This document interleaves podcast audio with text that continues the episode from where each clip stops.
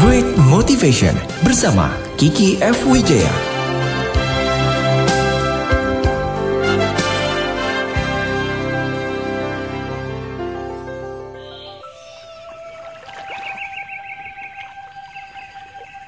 Assalamualaikum warahmatullahi wabarakatuh.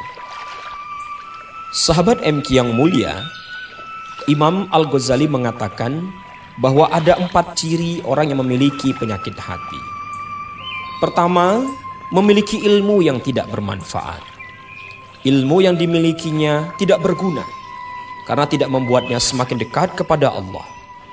Sebaliknya, dengan ilmu yang dimilikinya itu, dia semakin sombong dan menganggap Tuhan tidak pernah intervensi dalam kehidupan pribadinya.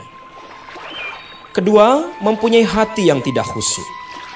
Dalam ibadah, ia tidak bisa menikmati ibadahnya itu. Pikirannya digelayuti berbagai persoalan duniawi, sehingga dia sulit memusatkan perhatiannya. Kalaupun dia beribadah, hal itu hanya sebatas rutinitas belaka, dan tidak pernah mampu merubah perilakunya.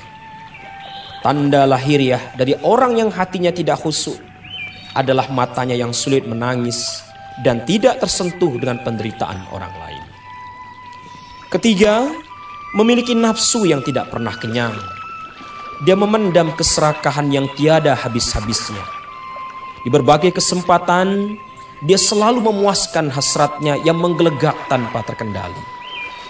Tidak pernah ada kata cukup dalam kamus hidupnya. Jika dia sudah mendapatkan satu kenikmatan, maka dia ingin kenikmatan yang lebih banyak dan lebih besar lagi. Keempat, doanya tidak didengarkan dan dikabulkan oleh Tuhan. Keluh kesahnya tidak digubris oleh Allah. Dia dibiarkan dalam kesulitan yang datang silih berganti. Rezekinya sempit dan hidupnya dalam kesusahan.